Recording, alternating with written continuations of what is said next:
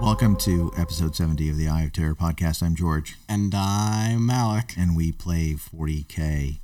Okay, so we have a lot to talk about today in the world of hobbying. Uh, I'll start off with my confession. I haven't done any hobbying in a while. Uh, What, what are we? What are we like? What, how do we fill space? Hold on. Well, well, because I, I have, wasn't cause I informed have of this. opinions. Because I have opinions. You have opinions. I have a lot of opinions, I know you have opinions, but but I have noth- nothing to show for it. do you want to? yeah. No, I just uh, I've I don't know. I've just I kind of burnt out a little bit on hobbying. sure. To be honest, I just I've I've painted so much in the last three years that I've kind of taking a little break from it. Sure. I, Once in a I- I know while, you've been I'll- engrossed with your uh, modules. Yeah, with recently. my my music stuff. But uh, honestly, it just I'm taking a little break now. It, taking the break makes me want to get back into it. So I am looking at a bunch of unpainted models, and especially I'm looking at you, Gene Steeler Colt, and I do want to get into those, but I'm just I'm just giving it a little time. Sure. All right. Yeah, I understand. Everyone so needs a vacation. exactly From your exactly. vacation. Like right now, I've got a bunch of Blood Angels Reavers that look fantastic. Mm-hmm. All they need, all they need is to get based. Uh, I just need to do their snow bases And then it's with good. a little bit of rock because you know they're on a rocky, snowy planet. Did the other ones have rock? Yeah, they do. Yeah. oh, yeah. oh my, oh my! Blood Very Angels snowy, are on rocky. snowy, rocky planets. Except, except your Necrons, and except your. Ne- well, no, no, and I'm, I, well, yeah, no. A bunch of armies have different schemes. You don't, I don't you don't notice. So Well, no, no, th- oh. no, death, no, Death Guard. Yeah, Death Guard, Necrons, and uh, Dungeons Mechanicus. You paint. You had different bases. Yes, like Mechanicus is on like on a Mars Martian base. Yeah. you know that Martian Earth, cracked Earth that GW sells. Yeah, Um, yeah, but my Blood Angels are always always in snow. And same with my Imperial Guard yeah, because those are our first two, two, two Imperium armies. yes.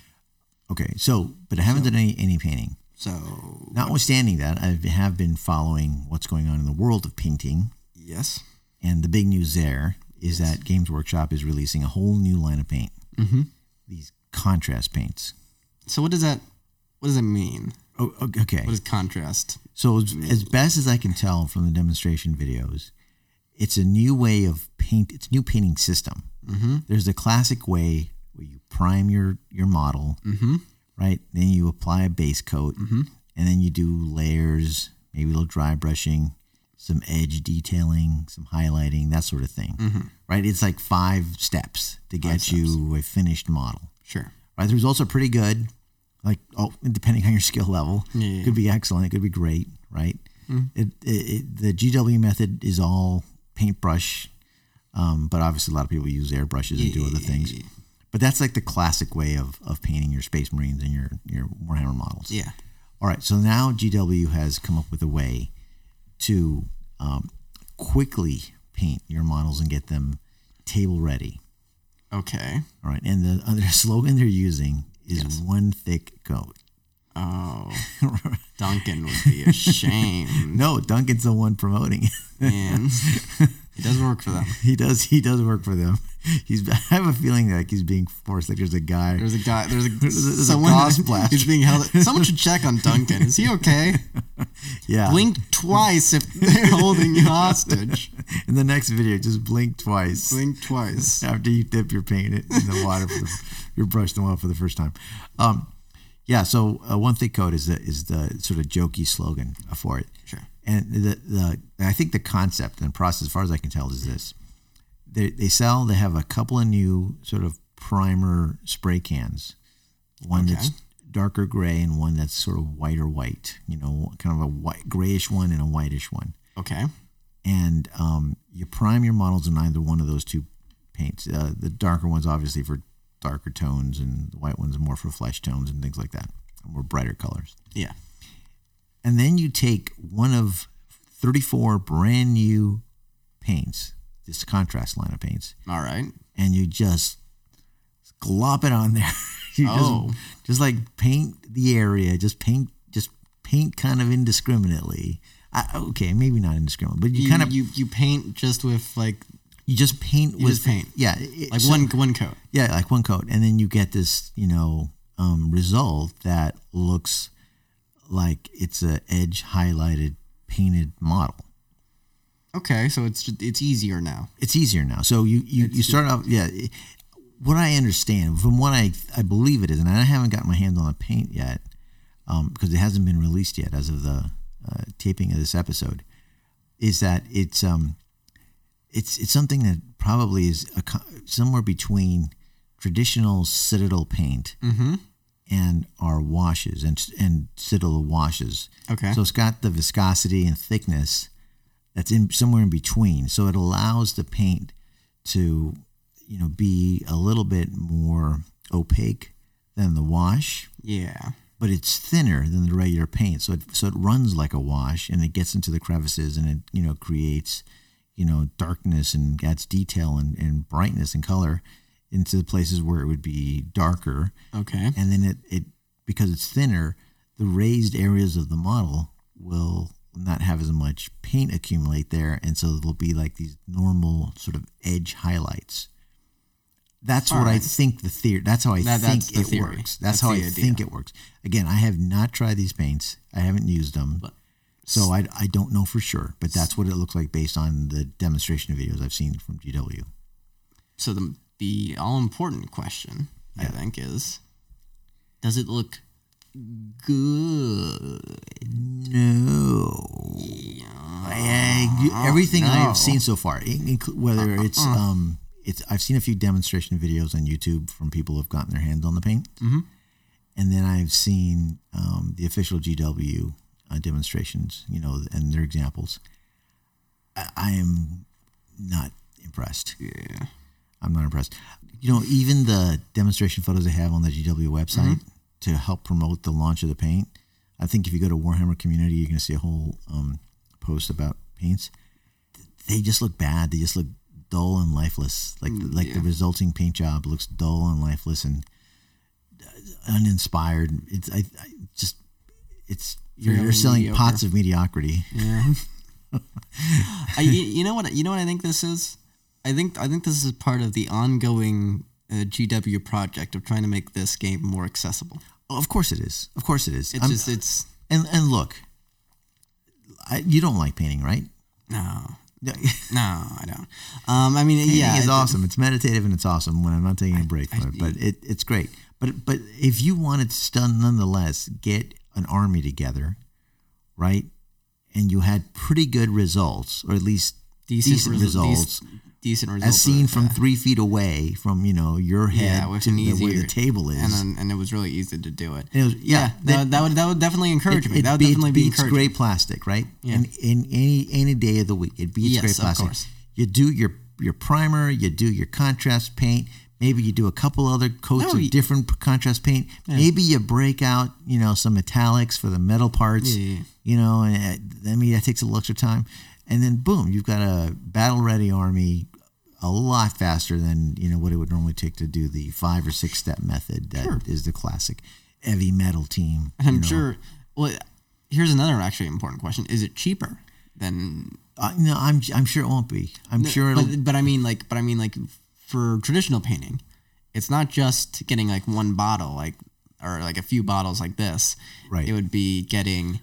Like you have to get your washes, and you have Yeah, to get your, yeah. yeah. you have to do your coats. You have to do your oh yeah, assort- no. I mean, whole a single assortment of model coats. can take you know uh, twenty different bottles of paint. If Exactly. you really wanted to add the kind of detail and layering and all that stuff, your different types of metals. with with this, it's know. gonna be like five, six. yeah, exactly half the amount of of pots of paint needed. Yeah, Right, and then maybe you've got some standard base paints for things like metals or bases or whatever things that you know that you want to highlight, especially stand out or be a little thicker. So is so if it's uh, priced the same, it's going to be a lot cheaper to use those. Yeah, I'm sure the pots of paint will cost the same as the standard GW. At least I hope they do. I hope they don't Jack up the Upcharge. prices. Yeah, Well, exactly. that would that would that would defe- I think that would defeat the whole purpose of making it more accessible. Yeah. Now, now the the reality is that GW just charged more for its paints, but the I always find that the quality of the paints are consistently high. You know, I, GW is not my favorite line of paints. Like my favorite line of paints is Vallejo paints. Yes, you. have spoken H- on that. however, however, there are certain colors that I think only GW does right, and Okay. so I, I like Mephiston Red. Nothing really to me matches Mephiston Red, and I have a Blood Angels army, and I love it. And then all the all the related paints like Evil Sun Scarlet, you know, the ones that you do. They've got a good line of reds. They have a great line of reds, Yeah. right? Their goals aren't as great. I don't like. I'm not so crazy about gold. Like I like the Vallejo golds, like gold gold, and all, all the other um, different golds that they have. And their metallics also. I think um, Vallejo is better. Sure. But nonetheless, there's a bunch of paints that they don't have, and they're very specific to certain armies that I think are hard to find across any other line, right? That are more geared toward general modeling or World War II modeling or airplane modeling or something that's non, you know, Yeah. grim dark modeling, right? I am curious about these paints, and I'll probably find a way to incorporate them in my painting in some sort of way. I'll give you an example. I'll give you a perfect example. The Death Guard has got the um, what do you call those guys? The guys, the Poxwalkers, the Poxwalkers. Yes. So I had a great time painting the Poxwalkers Yeah. right? I had an initial. I started off with ten poxwalkers. I so much enjoyed painting the poxwalkers that I literally went to, on eBay and bought another ten more Yeah. poxwalkers just so that I could paint, Paint them them. Yes. because they were so fun to paint. Um, and the way I painted them, I painted them primarily using just washes. I, in, in essence, I kind of was using the contrast method, where I I would prime them in uh, in white Yeah. and then I, I added Reichland Flesh Shade at first, but then I also had Agrix Earth Shade to make them darker. Mm-hmm. And then I added little greens and purples and yellows to where the areas where there were infection and all that stuff. And I think they turned out fabulous. They turned out No, uh, I think really, they're great. not really great. They look fantastic. Um, they're probably some of the best skin tone looking models I've ever painted. I I thoroughly enjoyed painting. It was almost liberating to paint with washes because you could just sort of apply them a little or a little sloppily. You didn't have to f- follow the lines because there were no lines. Sure, you Yeah, kind of yeah, were yeah. like it was more impressionistic. But Yes. the result, I think, was fabulous. If the result that contrast paints has Is on similar. the model is similar, then I think then maybe there is a winner here to be had. Maybe you can work. with- I haven't seen examples of that yet that I've been impressed by. We'll have to wait. And honestly, I think we might have to wait until we've seen more than just promotional images and we've seen like actually Correct. good painters. I well, or I- they're not okay, good, so like I- verified, like verified, verified. Yeah, okay. like like people who well people we'll see how we'll see how once it becomes like an actual commodity More we'll see how people will have them, people and will then have they'll- them and people will, will try to figure out how to Yes. use them most uh, so they, so that their models look the best yes, that they can Okay, with that those paints I agree. I agree. I, am going to reserve judgment until It's like- until then. I'm, I'm right now. I'm guardedly pessimistic. yeah no I, I understand the promotional images that you showed me were not Not impressive. not at all. impressive at all they looked Like they have a Necron that look. I mean, more dull and lifeless than a Necron should be. Necron yeah no yeah Necron should not look that like I just got up. oh so, I don't know. I'm looking pretty tired and gray and boring. am I a statue I wish my no. I wish my creator hadn't used contrast paints on me. why God why. Do they believe in God? No, they they enslave their gods. Oh, that's right. They, they're like So they well, do gods. believe in they believe in they enslaving believe their they, gods, they believe in their gods. They know because they fought them and killed them, or not killed them, but enslave, enslave them. them, and now use them in shards like broke them on the apart. battlefield. Right, New game. Now they're in new game plus. right, okay. But so yeah, so if you look at the Necron, go to Warhammer Community, look at the article on painting, and if you look at the Necron model, you'll see what we're talking about. It's dull and lifeless. go back to sleep, Necron. right. Okay, so related to um, so I, look, Yes. I'm, I'm gonna I'm gonna reserve judgment, but I am looking forward to getting some my hands on some of this contrast paint. Some of the YouTube painters that I've seen had, that have already gotten them uh, get got their hands on them. Like they went to some seminars at Warhammer World or at some exhibitions where they got to actually paint models. Okay. they took pictures of of what they painted, and again, No, same result. same result, same Mm. mediocre, boring, lifeless looking result, as far as I could tell. Let's hope that doesn't. I, don't- I, I don't think it know. will be. I, I think it will be situational. Like you'll pl- be able to apply contrast plates, uh, paints, either instead of a wash or instead of a of a coat, and go great. I can build on that. Like that's it. Save me a, s- a couple of steps there or something. something like that. But I think Well, we'll have to we'll have- going yeah. full, going 100 percent contrast away from the traditional method isn't going to yield the results that make me happy. Yeah. If it's going to make somebody happy because they have a giant horde army and they just want to put white primer and green paint and then do a few metallics and suddenly they've got an orc army, fantastic. Yes. That's great. all the power to you. I think that's fantastic. That's going to get you hobbying and playing much faster. And that's exactly the reason why something like this was created.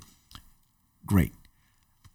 I'm a complainer when it comes to new product. I, I, I don't want things to be the way I want them to be. So uh, so so that won't make me happy, but it's but it's going to make somebody happy.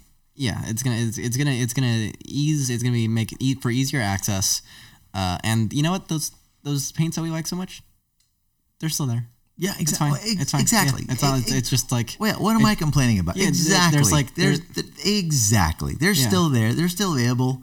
people who want to I, make it well, I heard a rumor that some paints are going away, oh, but, but I don't think oh. that's result. I don't think it's a result of, of, of releasing new contrast Yeah. paints. I think it's a result of probably okay people not, if it's not just buying if those it's just colors. if it's just an issue of like people not buying the colors I think it's that's a fine. supply and demand issue. But but you're right. See, this just gives us more choice. yeah exactly So so, that's for a- some people who Yes. aren't who maybe aren't Yes. into uh, the sort of intricate painting that a lot of uh, hobbyists love so much Yeah. they're gonna go in and be like uh, yeah I can I can get into this Exactly. Yeah, I can, exactly. I can slap I- on a few coats here and then. And I think there'll be a lot of tutorial videos that encourage exactly that. Yeah. You know, basically, hey, here's a great way to get started on your hobby. If, You know, you can't paint, you don't want to spend, you know, months and months learning with Duncan videos.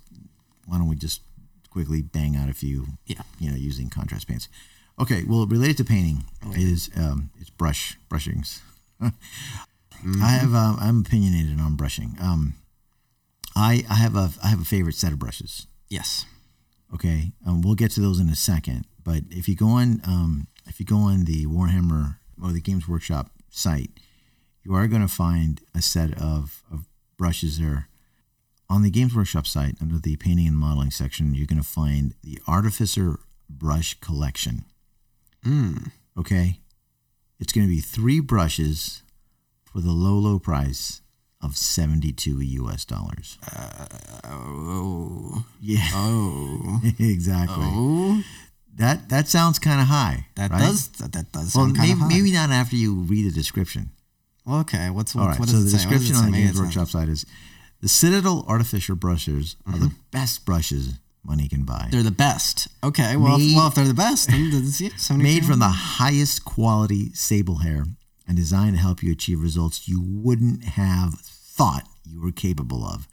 This bundle gets you three This will make you a better painter. in extra small, small, and medium sizes. A set of the greatest layering brushes imaginable that'll open up a whole world Oh boy. of potentially the lawyers made to put that in there potentially incredible paint jobs on your citadel yeah way to add water to that cw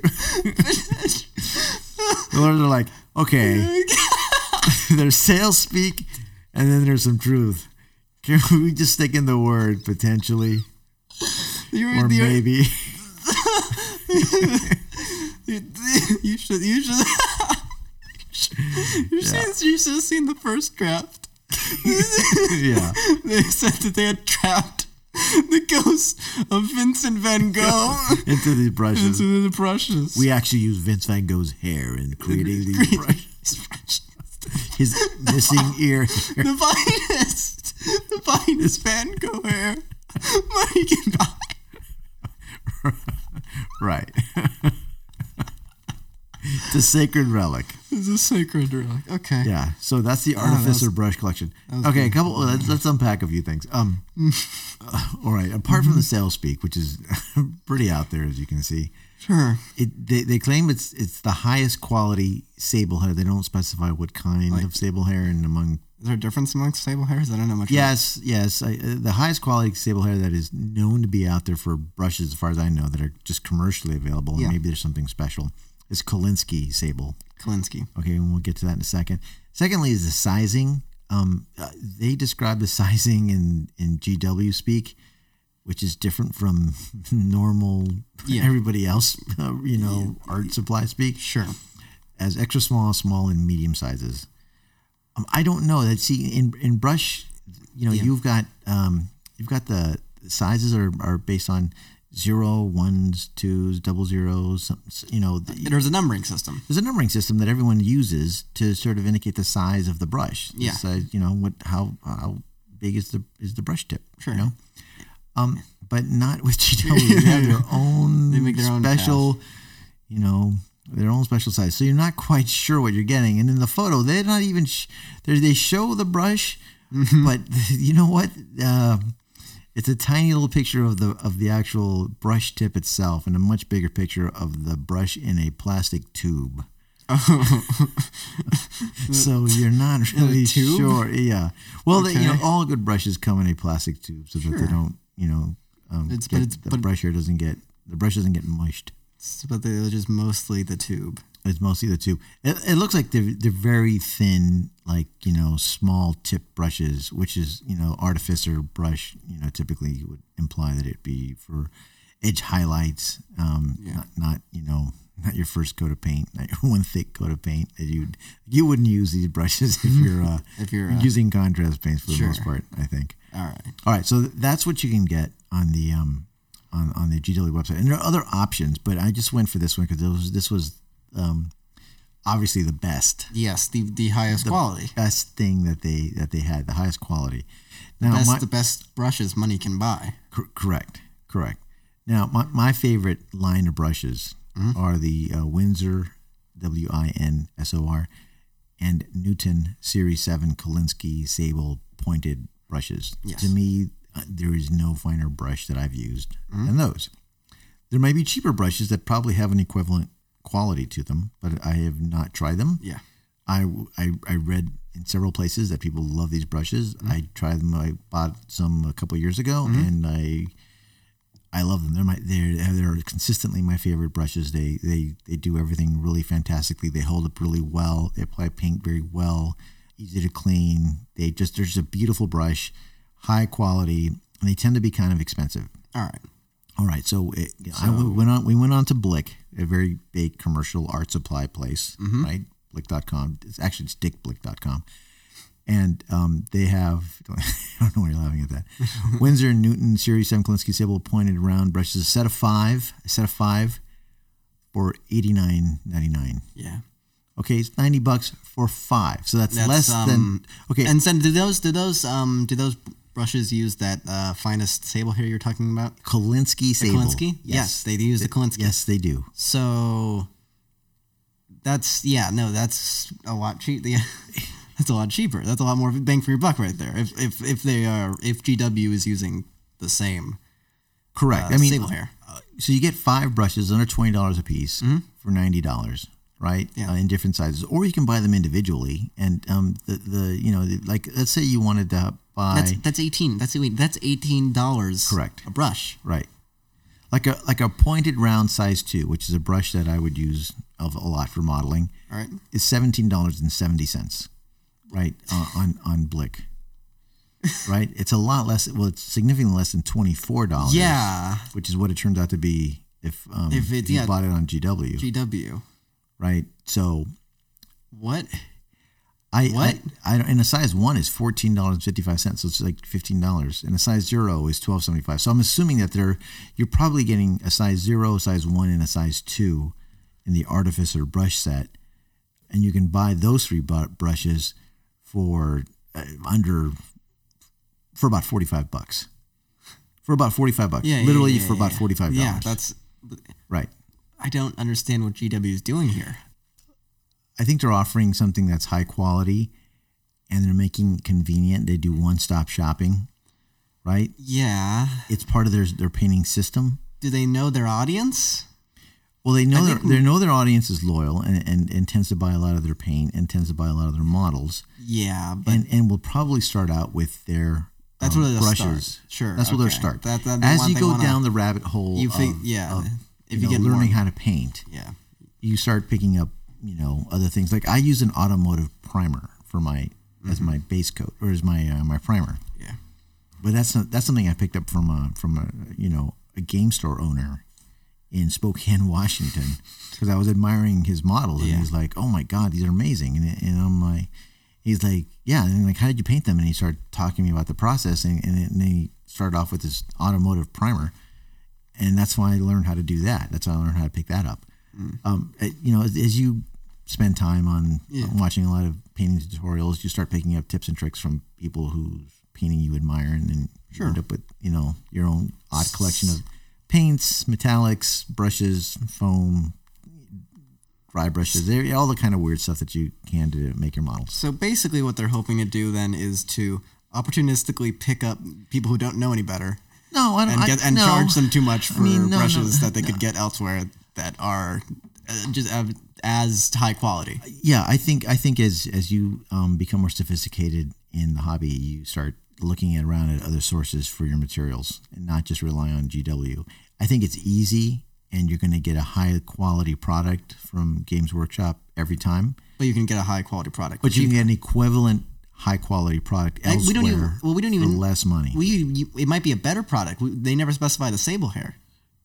uh, correct it could be Th- They just say the best sable hair. Right. And and we can pres- we can like guess what that is. We can look it up, but Right. like right it's like uh, they don't specify, so we can't specify. technically No, know. no. Now, I, I I think I own one or two of, of the brushes that are referenced in the artificer brush, you know, category, um, and I think I paid twenty dollars or twenty one dollars for it at the local game store, Okay.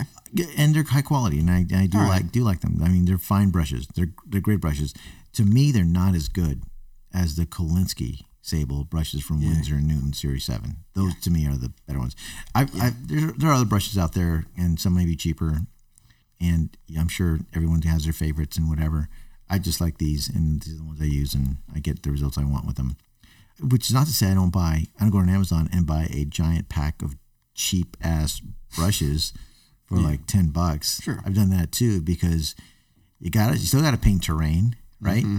You still got to do. Sometimes you're painting vehicles, you know, with bigger brushes, thicker brushes, and it, it you know precision isn't required. You don't need Kolinsky sable Yeah, yeah, yeah. to just slap on your Slap first base on, yeah. base coat, whatever. There's- there- No, the whole yeah. point is that you don't have to rely, I think, on the Games Workshop ecosystem. Yeah. A- any ecosystem you can you can you know you can i have paints from a whole bunch of different places right um vallejo being one of them gw's another one army painters another one uh and I, i'm sure i have many other paint lines and things uh, and same with weathering products i have a bunch of different products from migs jimenez and other companies that, Yeah. that do more traditional world war ii and, and military type model stuff uh, to look around uh, is what I'm saying. If you just rely on, on, on just the game workshop stuff, you know you're going to get something great, but there's probably a cheaper alternative that's just as great, if not better, out there for you. So, anyway, okay. So that ends our hobbying section. And now for something completely different. There's an FAQ they just dropped, right? Yes, there is an FAQ. Okay, so or, as a- uh, as it's a- like tiny, tiny FAQ Tiny FAQ they just dropped today. pertaining to a few armies. Okay, so what what are the armies that got got uh, referenced in the FAQ? Uh, primarily, the, the bigger ones that got referenced, or the big, the one that got the bigger changes, were Deathwatch, uh, Tau, and uh, Space Wolves. Okay, the Tau stuff immediately I latched onto. It's just more just stuff up clarifying some stuff around Long Strike, right? Yeah, it was really just it was just the clarification of language, honestly, from what I could tell. Wait, let me pull it up. Okay, Yeah, um, it was just adding a it was just adding a keyword uh, Oh, wow. to his line to his log line. Oh, and he there's a there was a slight change of his um one of his abilities, okay, okay. and it was just a clar yeah even that was just a clarification of language. L- Long Strike has always been a, a, a I think an appealing um, character for me, both as a as a character and as well as a as a very playable competitive model. Mm-hmm. Uh, I, we just don't own uh, a Tau tank No, I don't. What are, hammerheads, hammerheads. hammerhead, right? I don't. Have a, don't know. Mostly because I don't like the look, that rounded ish look of the looks a little- Tau vehicles. I mean, yeah, it looks it looks very. um I don't know. I don't know how I would even describe it. It's it, it, it's not like the, it's not the mecha blocky look of it there. Correct. If, it, if it was mecha blocky, I would totally get it. but it's kind of it's kind of like half this weird uncomfortable middle ground between kind of streamlined and slick and bulky. Y- yeah, it, yeah, like it like it was streamlined sick, and then it gained a few pounds. Gain a few pounds, yeah. so it's still kind of It looked- rounded. it's just sort of right. bigger in the wrong places. in the wrong places. Right. So, but anyway, um, okay. So the other the other armies in the FAQ were Death Watch and Space Wolves, right? Uh, yeah, Death Watch and Spaceballs. Oh. Uh, Death Watch, it, it was just a change for um, veterans' heavy weapons, which were uh, that it, if you give a if you give a veteran up to four veterans can take heavy weapons, and if you give one a heavy weapon, they cannot take other items from the uh, war gear options list. Okay, And makes sense. Same applies for heavy thunder hammers That makes sense. uh, and for Space Wolves, it was a small change to bolter discipline, to a, bol- something called bolter discipline. Well, that's one of the new rules. It's one of the new um, um, one of the new rules that got FAQ'd into existence is bolter discipline, which increases, which makes bolters a little bit more awesome. Yeah, yeah, yeah. It, it was a small change. It, it was just adding. It was just adding uh, bolter a bolter discipline thing for our vehicles, Oh, okay. All right. Good. uh, for I- for people on vehicles, I should say, for transports. Okay. Uh, other other Warhammer news is that you know in drips and drabs the um, um, we're getting closer to a Sisters of Battle release. Very small updates. Yeah, very small updates, but consistent updates. And and this week there was a uh, a drop of a new retributor model. Yep. They they showed us what the retributors are going to look like. Um, and I think they look cool. They look they look great. Um, Heavy weapons guy. It's look, it's a sister of battle in plastic, which is awesome. And these. And she's holding a a either a choice of a heavy bolter, a multi melta, or a flamer, like a heavy flamer. Your choice. the cool thing about the, the the flamer is that the the edges of the, the end of the flamer look like brazi- braziers, you know, like those uh like like those uh um ceremonial like light lighting like ceremonial torches. Yeah, they, yeah, they do. They do look like that. Yeah, exactly. So it's consistent with the whole look of this sort of gothic, you know. And of course, where where would you be without the cherub? Oh, you have the armorium. They have their version of the armorium cherub. Yeah, the except he's cyborg. carrying promethium He's peering from me. Exactly. for the sisters to do their their holy fire work. he looks so old. That, that cherub. Yeah, look at like he's got like he look at he's got like neck folds.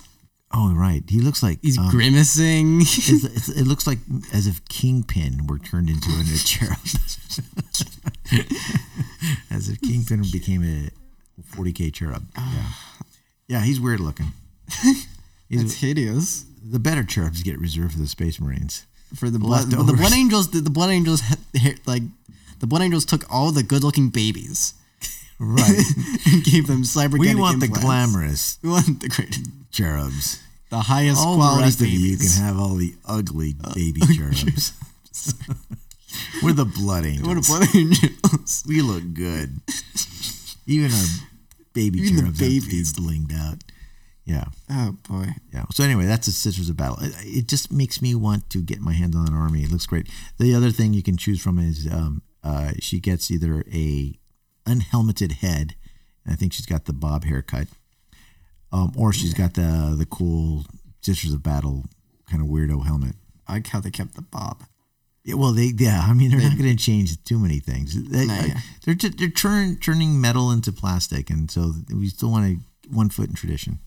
No, The- I the know. armor's I, I been- agree. the I think armor's that's been- great. I think that's yeah. great. Like those little holdovers from their sort of '80s origins is like Yeah, the the Yeah, exactly what we armor want. looks great. It looks traditional. Um, it's it's not stupid boob plate. You know, it looks. I mean, there's still some, but it's not like you know over exaggerated lines. It looks like kind of militaristic. You know, but still gothic influence. You know, space armor. Yeah. battle armor. It, it's it's looking like it's gonna It's be good. a, a huge hit when it when it comes When out. they- I they do can't- the I big can't wait. announcement. Yeah. Okay. Well, speaking of plate armor, I have been obsessed with this game. Uh, I've been playing it a Oh, lot. yeah. Yes. Yeah. So I've been playing this game called Mordhau.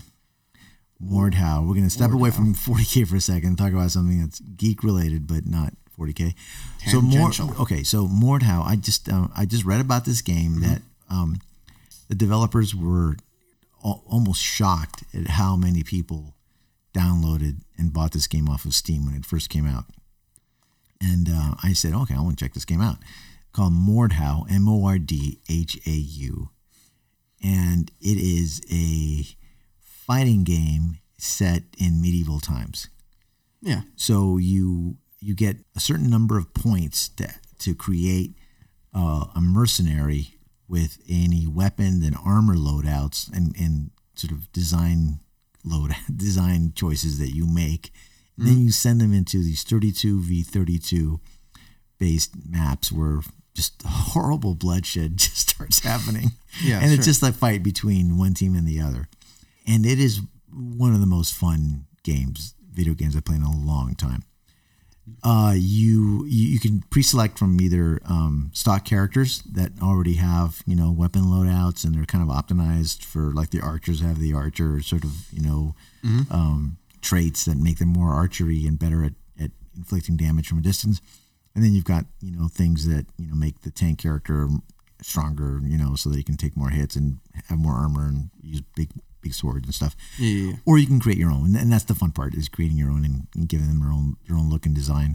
There's a really easy, you know, s- gold system. There are no loot boxes or anything like that. After every game, you're alloc- based on your performance, you're allocated experience points and gold, which is then you can use to either buy the weapons you, you your individual characters don't have access to yet, All right. or you can buy cosmetic things like a feather for your cap Sure. There's, or there's big puffy sleeves. I actually bought big puffy hey, sleeves. that, that that serves an excellent tactical purpose. Uh, Well, they you don't. know they what? don't, At they don't know first- where your hitbox is. Well, the funny thing is, you're you're okay. You're out there and it's brutal combat, but you are looking around, going, "God, that guy is really well dressed. Another guy- That guy looks really cool." that's one fancy lad I'm fighting. That's one fancy lad who just stuck me with a rapier. and uh, and then you want to use you're like you know what I'm not gonna just look dressed like a peasant. I'm not gonna wear what was given to me. I'm gonna stand out.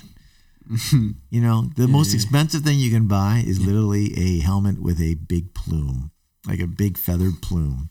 Oh, there. That costs sixty thousand gold. Oh my God. Yeah, yeah. Everything else is like five hundred gold or thousand gold, maybe three thousand gold, sixty thousand. 60,000 Yeah. gold. So you really have to be dedicated, and you can't even buy gold. It isn't like they have like a whole system where you can. That's how you do it. That's how you do it. Well, but but there's not that. No, no, no. I know. I mean, that's how. No, I mean, that's how you do That's it. how you Without- should. That's, the that's right how way you to do should. it. uh, Correct. should always do it. You should. Yeah, you yeah. shouldn't pay to. Th- These in these in-app purchases are ruining uh, games. right right so there, there's no in-app purchase as far as i can tell um, yeah and so and so it's been great so it's and they have all these great maps um, with river crossings and castles and stables and you know things oh there's also fire bombs you know you got, i have Sure. a character that all he does is like he's got these fire grenades and, he, runs around Just round around throwing. throwing fire left and grenades. right. And usually he'll just, you know, I'll piss enough people off while they start chasing me and then you know, hack me to bits. Sure. But I, I've had a great time doing doing that.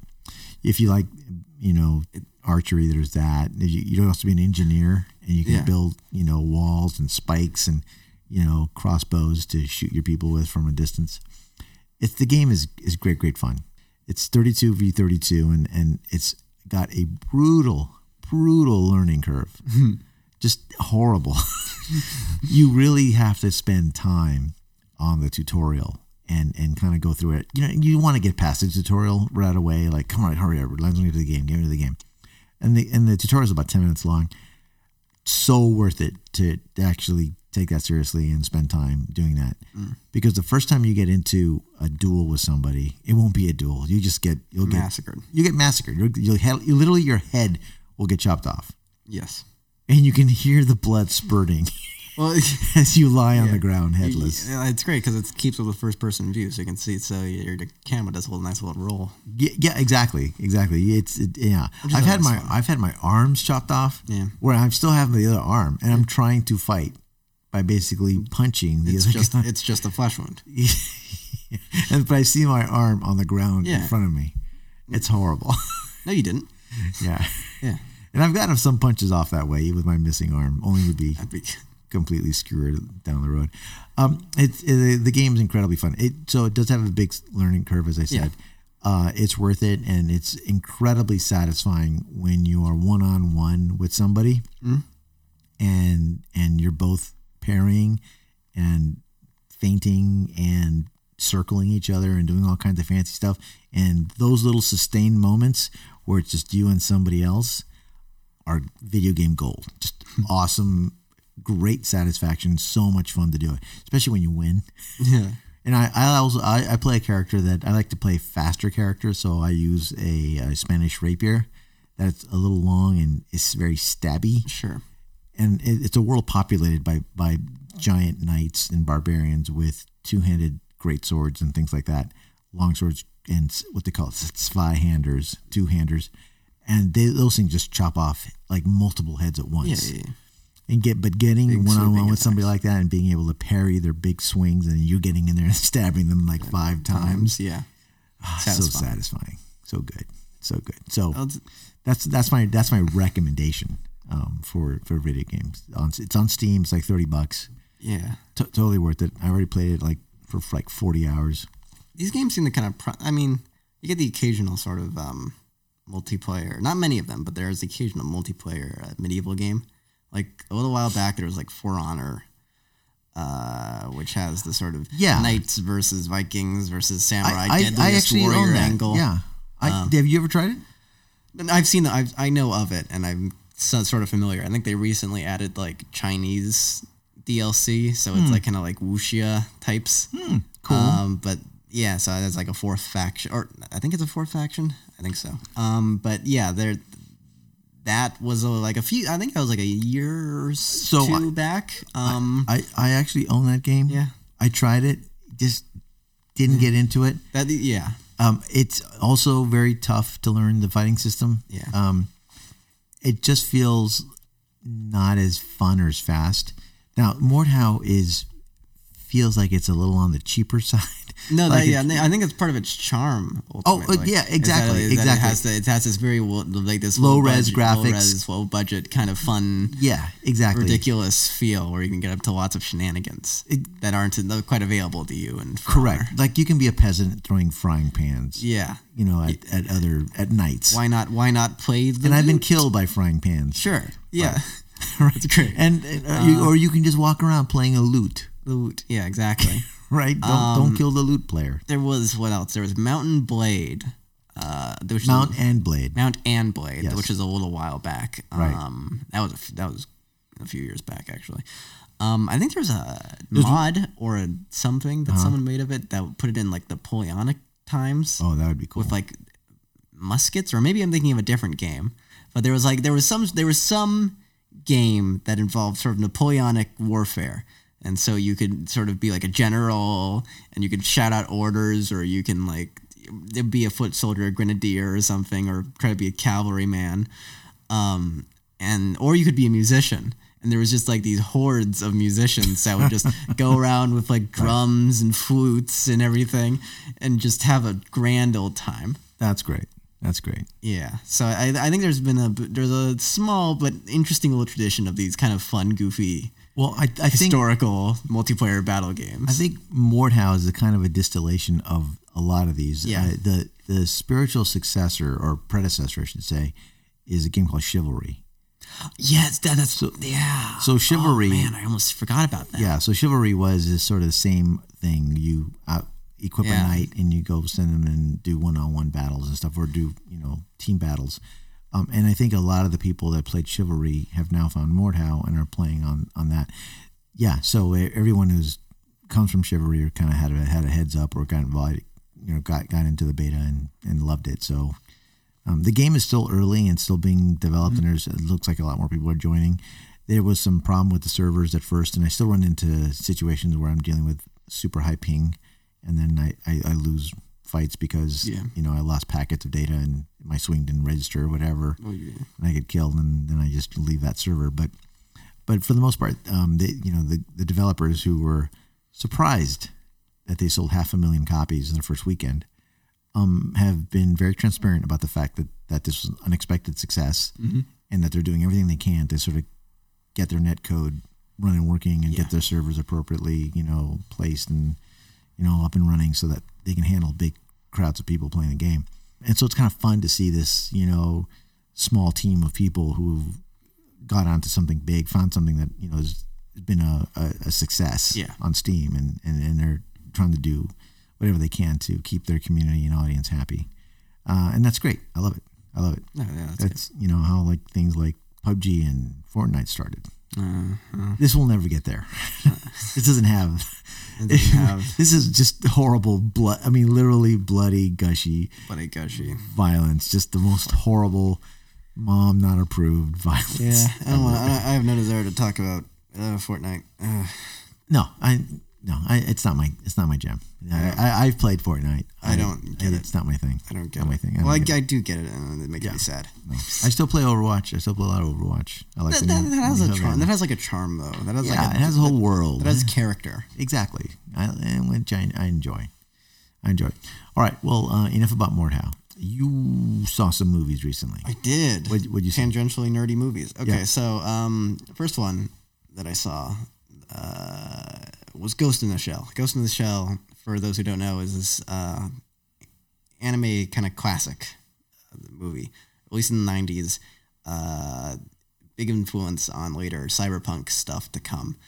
Uh, yeah, and it's about this um, it's about th this cyborg, this this group of this group of cyborgs who are like a subdivision of the uh, police of the police force and are meant specifically to handle these sort of cyberganic threats that face uh, Japan, as well as do some certain political dirty work uh, Oh, occasionally. Okay. Oh yeah, yeah, yeah. It's very. It's not. Um, they're not straightforward heroes. It, it is very cyberpunk in its moral ambiguity. Mm-hmm.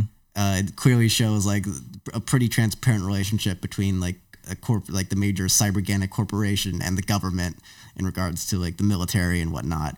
Uh, it asks a lot of questions about like identity, what it means to be human, and like the threshold between human and some other life form Right. that we can't really define.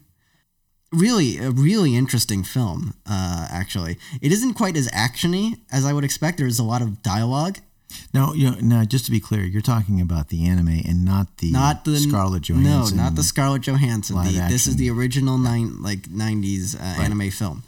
I started watching the Scarlett Johansson one and didn't get very far into it because it just it just looked it was terrible. Yeah, yeah. I don't. I don't.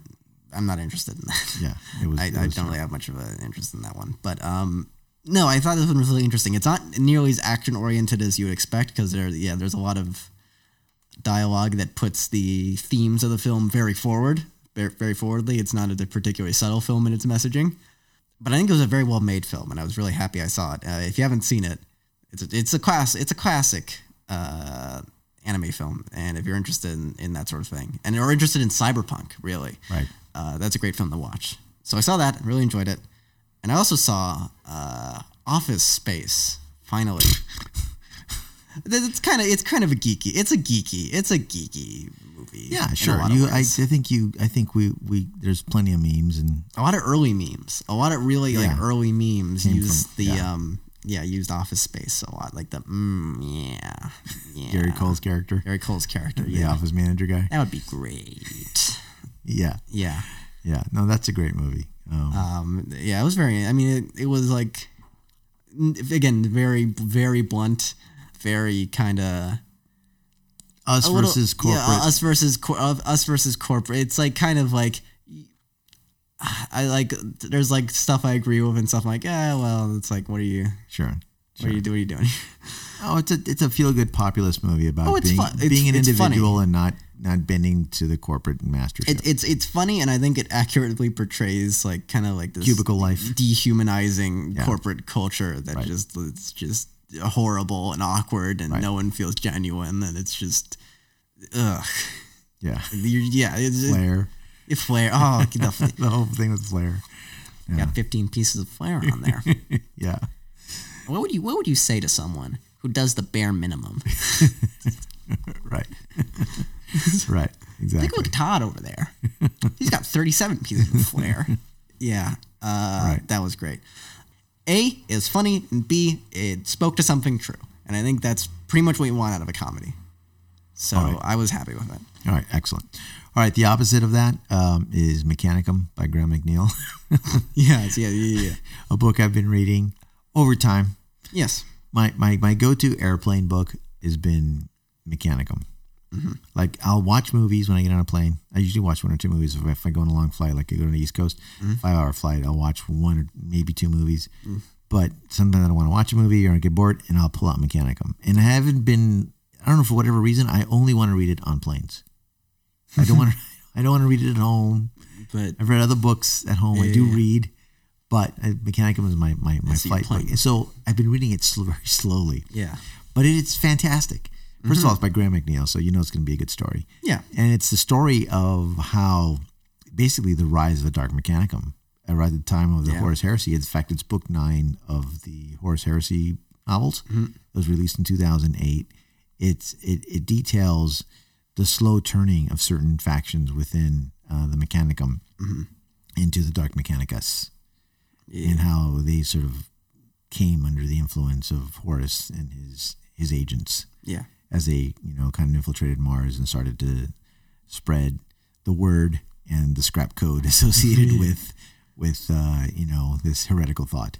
Uh, but it, it really gets into the whole mindset of well what it means to worship information and data and what it means to you know uh, replace your living tissue with machine parts as a way of achieving immortality and becoming closer to the godhead which is the machine god the omnisaya who a lot of the mechanica don't really believe is the emperor well, yeah. I mean, but out that's of always, political convenience it's just yeah, I, I that, that's how that's how I always figured it, even for like, There's some that modern do. There's some. mechanism. There's some that do. I know. because they're just indoctrinated. But the higher thinking, the more yeah, the, The more more, you skeptical independent- everyone else, e- is, and exactly. That's sort of like no, the they, on the they side. truly believe in the omniscia and they realize. we have a we have a relation. We have like a relationship. We have to work with these people.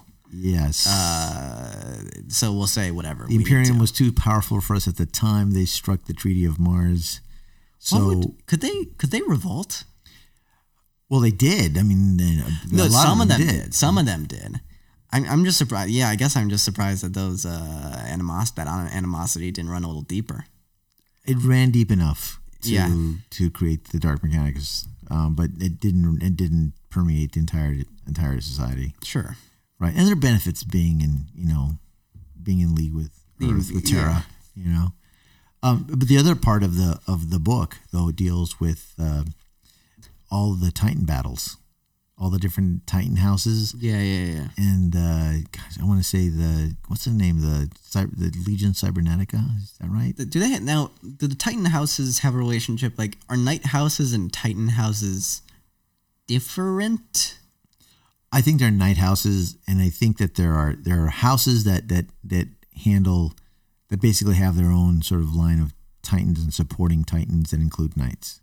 Okay, so But then I but then I think there are also separate smaller knight houses yeah, that just have knights. I, I thought that yeah, because I kind of figured out our own kind of weird culture, feudal culture going on. They do. That was they different do. from the but there Titan. but but we're talking this is a higher you know uh, level of conflict. Yeah. So we're talking about our organizations groups that uh, are in command of not just knights but also you know empire titans and emperor titans and warhounds and all these other Yeah.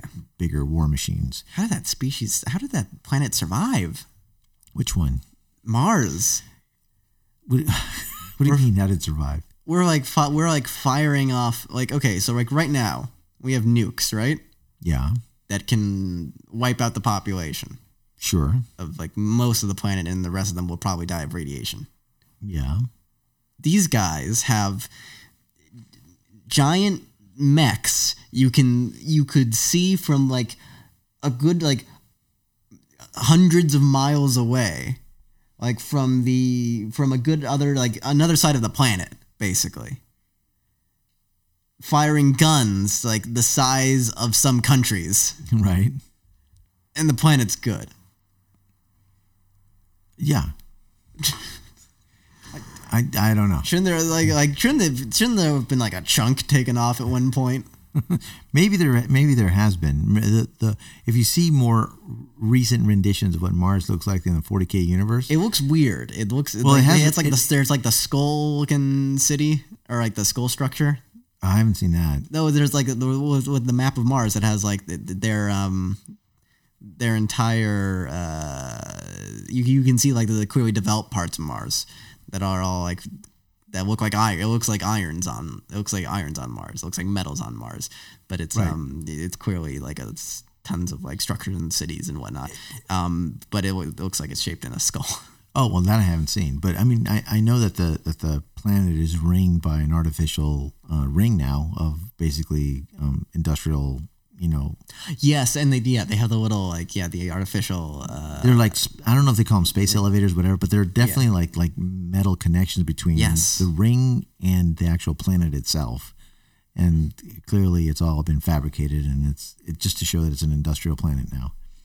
Uh, remember, they had their own their own thing going. They were separated from humanity, you know, centuries ago, and they had their own thing going. They Yes. had they they were their own sort of machine human hybrid society when the emperor visited and then gave him the choice join us and be the second eagle the second head of that eagle Mm-hmm. Yeah, and, yeah, and the imperial aquila or, be crushed by, by the imperium right and they said okay Okay, well- yeah i guess you're the omniscient now sure you'll, you'll we'll join up where's your omniscient now on terra there on right there look at him he's on terra he's made flesh sure let's let's go with Yeah, that we'll go with that sure we will yeah yeah. So um, anyway, so the, the book is great. Um, I, it I'm mostly done with it. One more trip, and I think I'll be done with it. Yeah. But anyway, if you're looking for a quick read that's sort of separate from the other Horus Heresy books, um, but still is uh, concurrent with the events in there, and you just want to get away from some Space Marines, Mechanicum is your book by Graham McNeil. All right.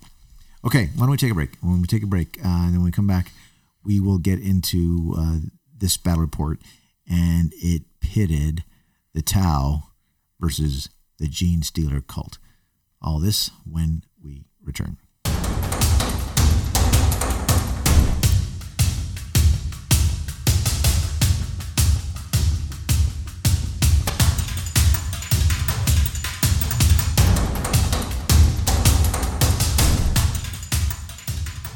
Okay, we're back. I hadn't played the Tau in a while, and I wanted to bring them out because I enjoy playing the Tau. Not so much because of their competitiveness, although definitely, but because I just like the way they're painted. I think they're one of my cooler looking armies, and I hadn't seen them on the tabletop in a long time, and I just wanted to see them in action. they are a good looking army They're good looking army. I painted them in BB-8 colors, orange and white primarily. yeah I remember that Yeah. They were yeah, that was a fun little project. That was a fun like what what did it belong in any sept? No. No, BB-8. They're, they're their own thing. They're the BB-8 sept. None of the BB eight sept. yeah. Also NASA colors, orange and white. You know. Yeah. Okay. Uh, you played Gene Stealer Cult, so why don't we get into your army? Tell us what the Gene Stealer Cult consisted of. Yeah, cool cool. So it was a seventy five power level. This was the uh they were the cult of the four armed emperor. Uh, that was their creed. Which gives them a plus one to advance and charge, right? Advance and charge on the first on the first round, first turn, and any turn in which uh, they arrive Got from like an ambush. Right. Oh, that's such a good good rule. it is pretty good. So I had my warlord was a patriarch uh, with two familiars and two psychic powers and a uh, biomorph adaptation as their warlord trait, which gave them plus one strength and plus one attack. I had one acolyte icon ward, uh, one primus, uh, one or two, three different squads of neophyte hybrids, two of which were equipped with mining lasers uh, and grenade launchers, and one of which was equipped with uh, flamers uh, and a cult icon. I had one group of aberrants, uh, five with hammers, one Clamavus, one Kellermorph, uh, one squad of 10 pure strain gene stealers, one Sanctus with the silencer sniper rifle, and the gift from beyond, uh, which augments the silencer sniper rifle by allowing it to deal mortal wounds. And had one group of Adeline Jackals, Those are the motorcycle guys. motorcycle guys with the wolf, yeah, with the wolf quad, which is a little buggy, yeah. and two Lehman Russes, each with multi melters, las cannons, battle cannon, hunter killer missile, dozer blades, all sorts of stuff. Yeah. Fully decked out. Leaning Decked out. Russes. Lehman Battle tanks. Russes, yeah. Okay. And that was your 75 on the nose. 74. 74, right.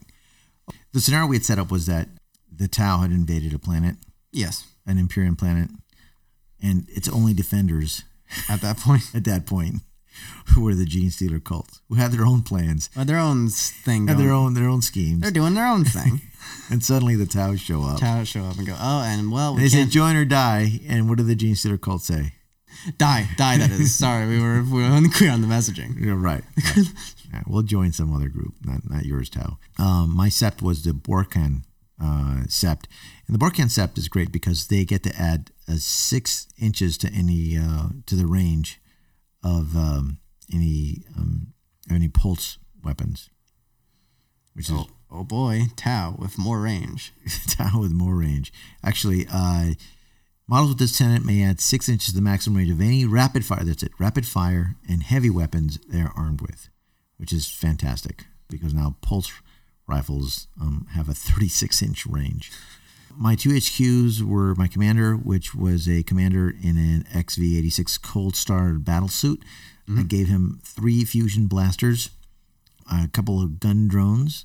He had the Puretide Engram neurochip, a shield generator, and then next to him was the Cadre Fireblade.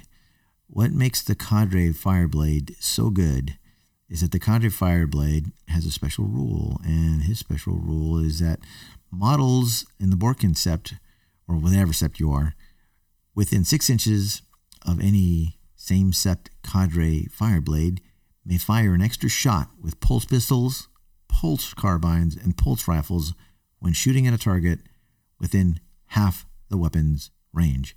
So you combine the Borkan sept extra six inches with the Cadre Fireblade, and now you've got pulse rifles. Now you have a unit of fire warriors being able to shoot three times per man at 18 inches. Strength five shots at 18 inches, which is crazy. Crazy. Which is crazy. What okay, so that's that's the Cadre Fireblade. My troops were uh, three strike teams. They all had uh, DS8 tactical supports with missile pods, but they were stock five man fire warrior teams with pulse rifles because the pulse rifles are awesome. My elites were a unit of crisis battle suits. I had one crisis battle suit um, with uh, two fusion blasters. The other two guys had two plasma rifles. I had one ghost kill battle suit. My fast attack was a team of 10 Pathfinders, nine with standard marker lights and or pulse carbines or whatever, and one with a rail rifle. My heavy support was a broadside, and the broadside had the heavy rail gun and um, a couple of missile drones to go with them. Um, my Lord of War choice was the KV 128 Storm Surge. And th- I chose the Pulse Driver Cannon, the one with the 72 inch Strength 10 shot, because it just always does good work. So, anyway, inches at strength ten that's does sound pretty good. 74 points on the nose. Okay. So so the, the we we roll the dice and it turned out that uh, the mission we rolled was cloak and dagger, which is a a, a maelstrom mission from the basic rulebook.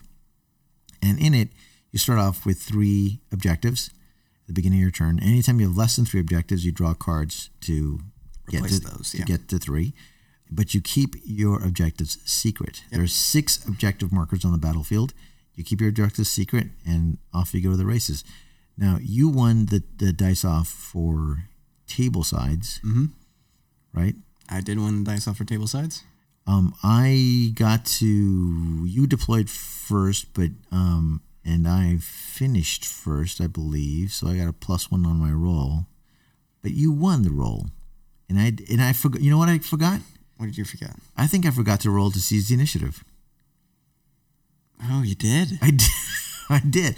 Again, if you listen to But- last our last episode, dumb Don't, e-, mistakes. don't even. Don't even. You know what? Don't even sweat it. yeah, Don't even sweat it. that's true. I'm not gonna sweat it. Don't worry. Considering. Yeah, I'm not gonna sweat it. But anyway, so the town didn't get to shoot first. Instead, the Gene Stealer Colts did what the Gene Stealer Colts did. So when you set up, I'm watching you set up Yes. practically nothing on the battlefield. No- Nada. nothing except Not except for these stupid little blip markers. The blip markers. Why are don't you so good. explain your deployment strategy? Oh, it's so well. It's always so fun. It, it's it's like I, I don't even know if it had- serves any practical purpose other than to be a psychological like deterrent for the opponent. Because, I mean, you can kind of tell what's being set up, I think. I like, like y- you know, when something's put out in the open and given a pretty broad range of space, you're like, okay, that's probably like a vehicle. But at the same time, there's this, still this weird element of like h- how not sure you are because it's nothing's technically certain. because At um, that point. eh, for those of you that don't know, the Gene Sitter cult have the ability to place Yes. units on the battlefield, and in lieu of that, to sh- to show their camouflaging techniques or their secretive techniques, you the uh, the player just puts a little blip marker, You can just put the little blips. and until they actually their turn comes and they you know Yeah. move or do something, it stays a blip marker. It stays a blip marker. So, your you don't opponent is deploying in the blind. In the not, blind. Not, not you know you- you're not really knowing what you're deploying against because you just you just see blip markers out there, knowing that there's something there. Just know- don't know. you, you but- know its general location, but you don't know whether it's a unit of uh, of, of ho- cultists Yeah. or a, a tank. yeah, you don't know. You don't know. I, th- I think you can like figure out certain ones, but ultimately, it still just creates this weird element of ins- like uh, you, it's not a sure thing. It's always not a sure thing. No. Uh, and I think that's always an interesting little like, uh, the fl- like kind of a fluffy fun factor for the Gene Stealers.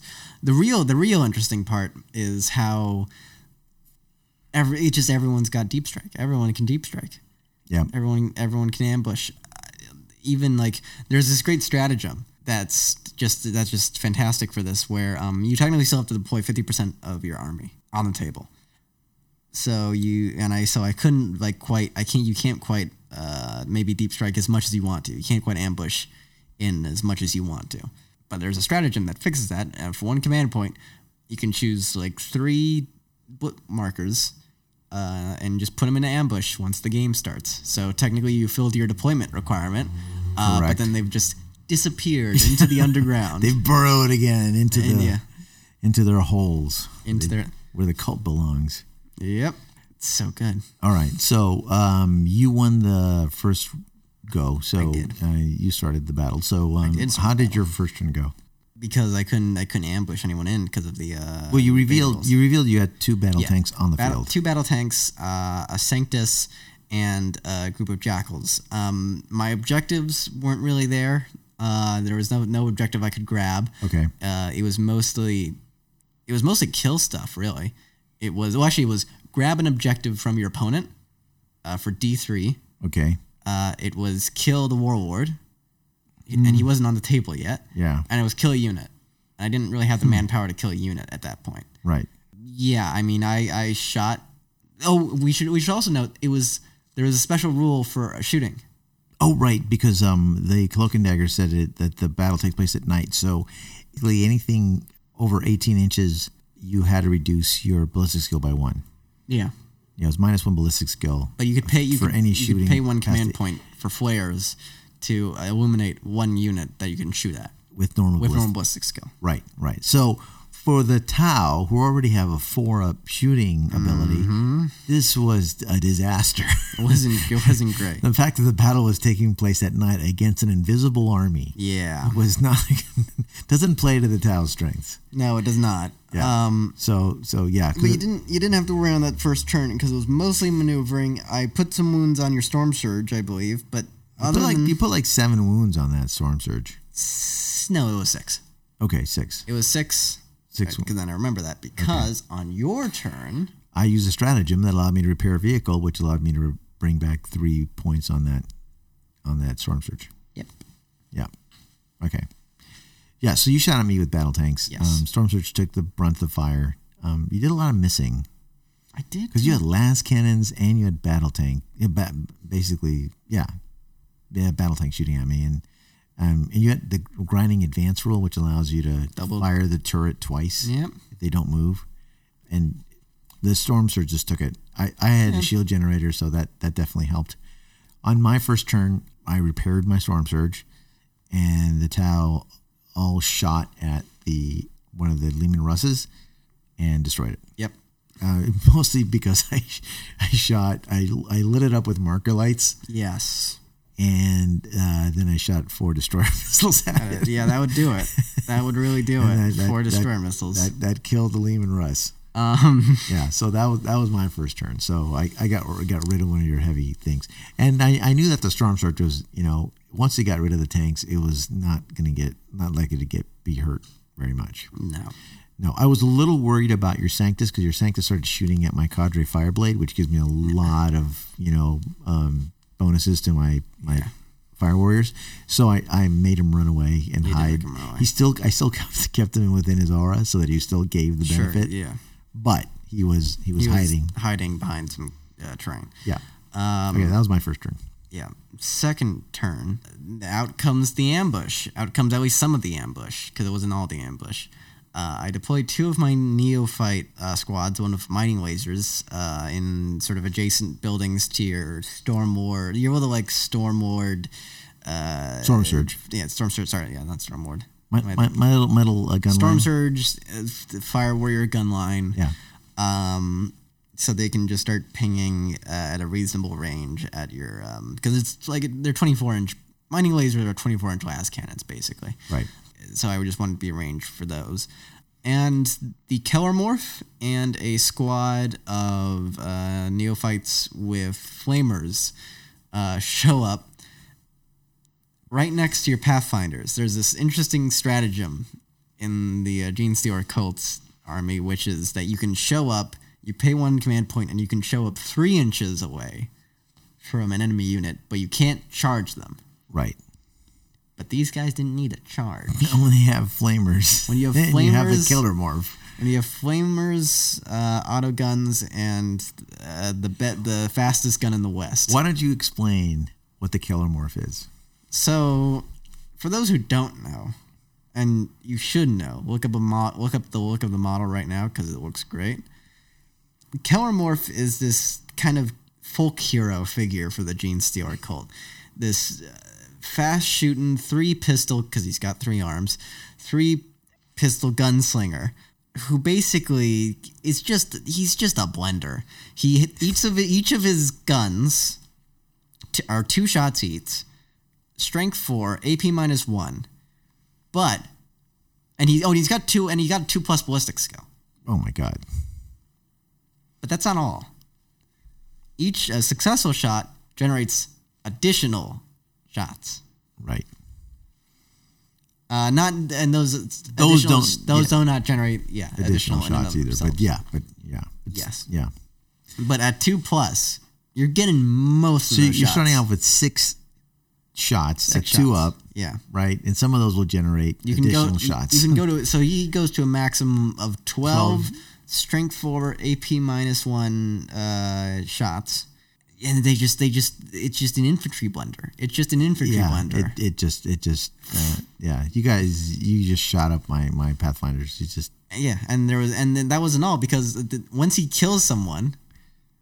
Everyone within a six-inch aura gets real happy, Oh, Gets everyone- inspired. inspired, and they can now reroll ones in yeah. their to hit phase. Yeah, he's uh, they're- it's a hit ridiculously good. The killer rolls. morph is ridiculously Oh, good. he's so he's so great. I need I need, I should I should surround uh more units should surround him. He's yeah, he's fantastic. he's gold. yeah. So, um, so they came at my pathfinders, and uh, they basically wiped out my unit of ten pathfinders. I made the mistake of putting all my pathfinders in one um, fish basket. Yeah. Yeah, which was a mistake. That was- Obviously, I, well, I what I didn't know was that you had a stratagem that could make them appear three inches away. yeah, no, you didn't. You I thought went I'd be away. safe from like pistols or something for a while. I mean, I, I can't avoid mining lasers, but I thought for sure I could avoid most of your fire, but not when you employ the tricks of the gene stealers. Genes deal with tricks and tips. So that basically eliminated all my marker lights except for the one that the cadre fireblade had, but he was hiding. So I, I in essence, you wiped out all my marker light support at that point.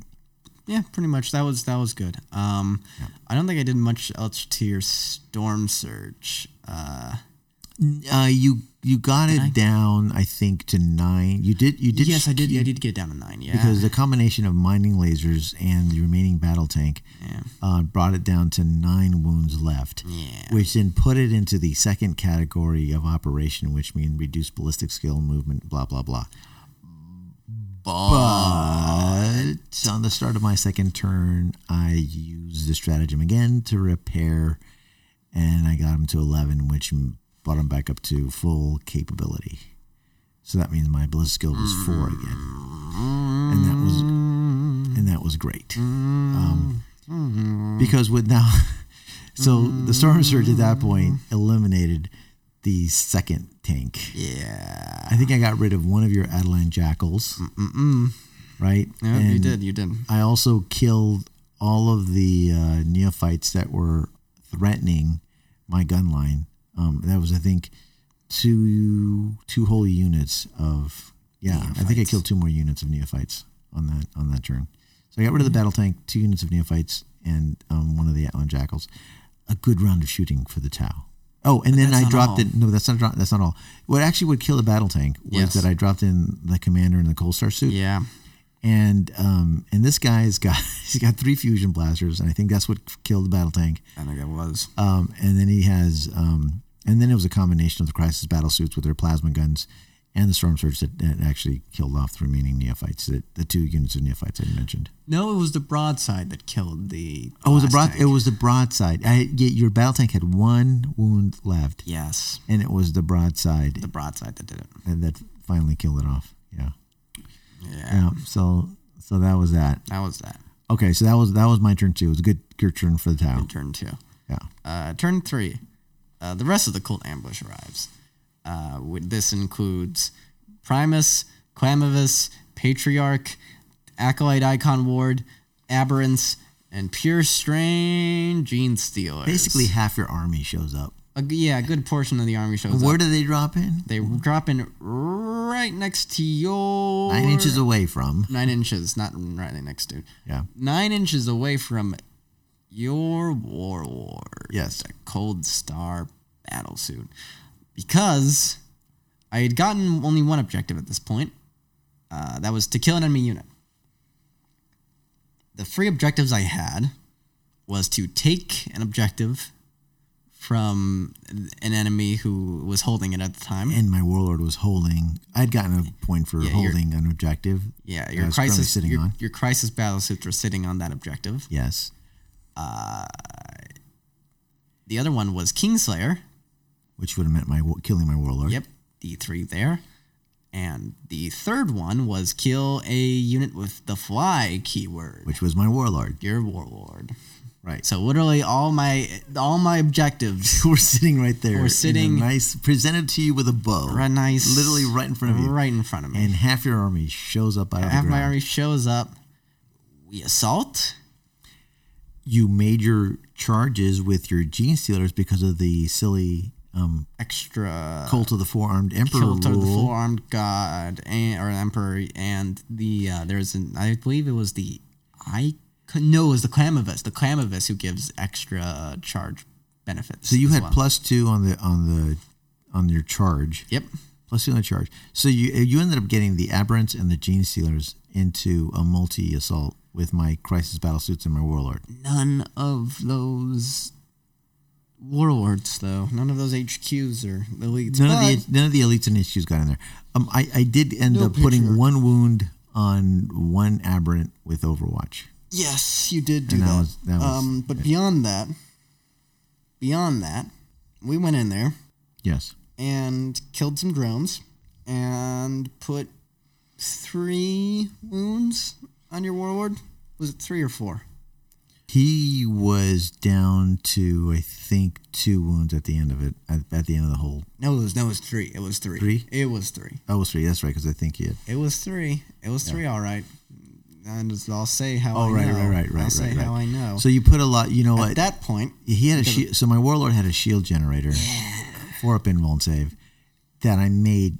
You made some disgusting- save. You yeah, made- you I, I made made. some I made good- some. Saves. you made a I lot of made good a- saves. Yeah, I made a lot of good saves because he, he the gene sealers put on a ton of hurt on the guy, oh yeah, and also two drones had to die. two drones did have to die. to Two save- drones have this something called Savior Proto- Protocol. yeah, yeah, yeah. They were accompanying um, the commander in the Cold Star suit, and so they threw themselves in front of the gene stealer claws, Yeah. yes, they did. and so two To drones save the warlord. died for the sake of the warlord.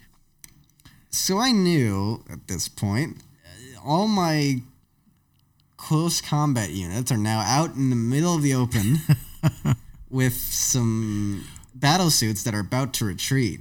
Yes. and I'm never going to be able to catch them because they Yes. move. They move like what?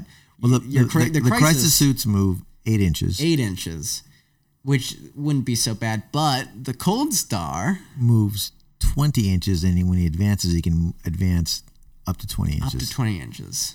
So that's something you're never catching. yeah. You're unless you have some re- uh, comparably fast uh, unit, which I didn't. Right. Everyone's out in the open. Two of 'em- like two of my objectives just, f- or just flew away basically. Yeah. So Just my- soared so- into the on- sunset. On, uh, on the start of my turn too, Yeah. that, that the first thing I did was I, I retreated from the battle. I I, I left the uh, the assault. and I've only gotten one objective, which was the D three, the D three for the um For for, capturing that seizing objective, objective. that you had, because I now outnumbered you on that objective. And what'd you roll? I rolled a one, And you rolled a one. and I rolled a one. Right now, at this point, I had I had first I had first blood. I had um, I had met one objective for um, killing a unit in the first turn, and then I had also se- um, secured an objective, the one that you had just taken from me. So I had three uh, victory points at this point, Yeah, right? But but but knowing that you, I don't know why. I, for some reason, I thought I didn't know that you were trying to. Uh, kill me to gain gain objectives. I thought you just wanted to kill the warlord, um, but I retreated. I got the hell out of dodge yeah. you know, and so I moved him way back into my gun line, my commander, and then I moved my crisis battle suits eight inches away.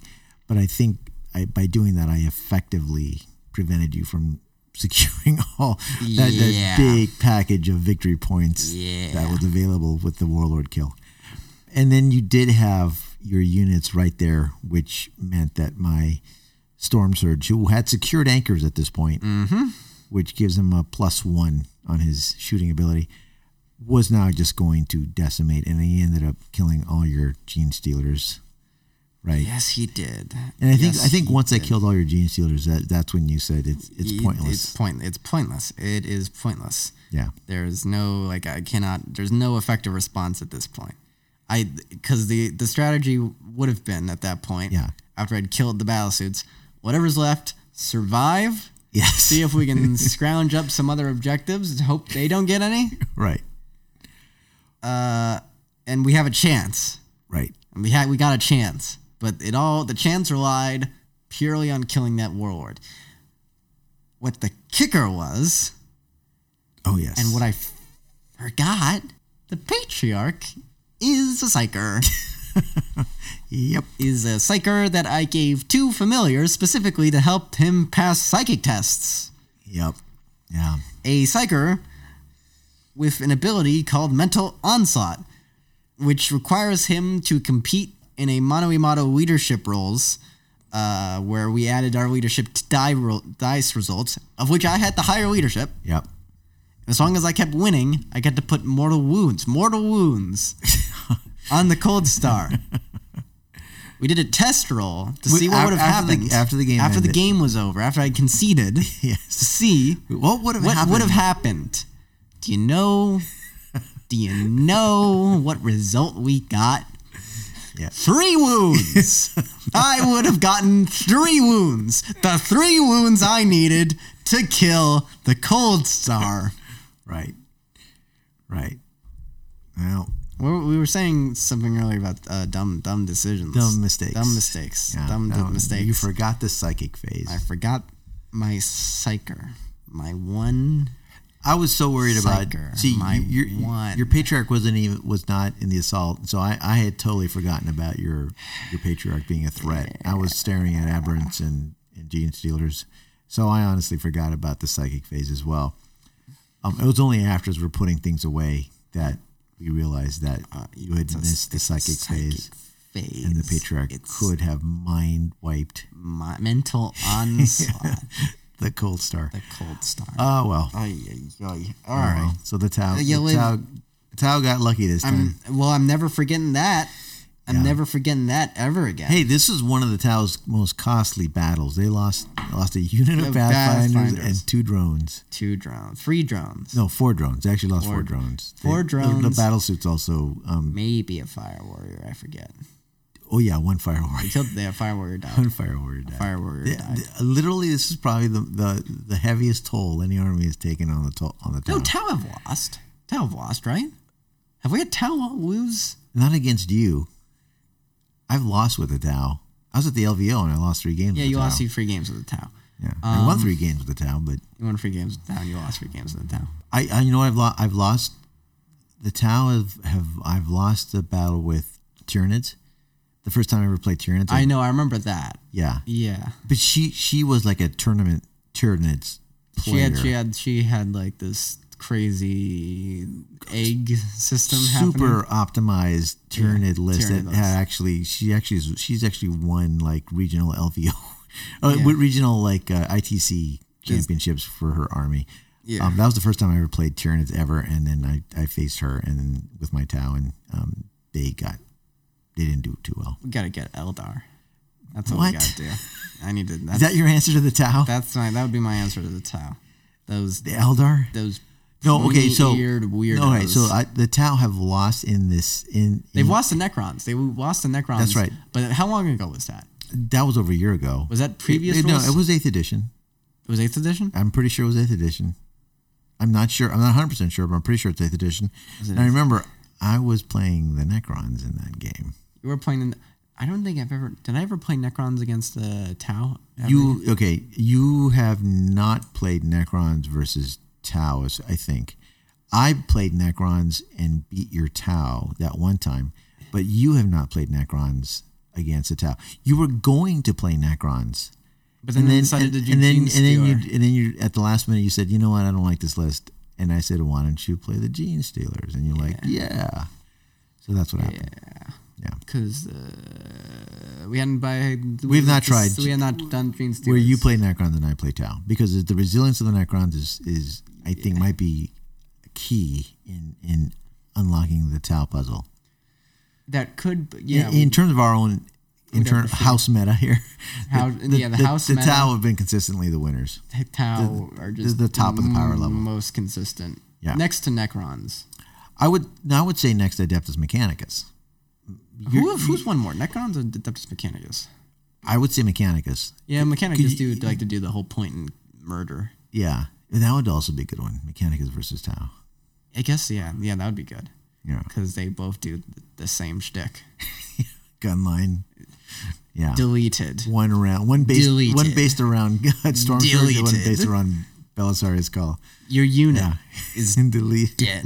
Your unit's already dead. Let me look at that unit. It's gone. It's gone. Right, What unit? right. I just see vapor. Well, you know what's gone? All our time. Uh, Our time is gone. It's all right. late. We, all right. All right. So we want to thank you for listening as always. And Thank you, loyal uh, listeners, especially those of you that listen to multiple episodes. We, we we do appreciate that. If you want to get a hold of us, we'll have a few pictures, mostly of the towel, not so much of the jean stealers because they're not painted. No, they're not. they're not on our Facebook page. Other than that, send us email, please. We are the Eye of Terror podcast at gmail.com. Let us know how we're doing. Uh, as always, please remember to subscribe on iTunes and leave a review. It really helps us a lot. It's a great way to give back to the show. and We very much appreciate it.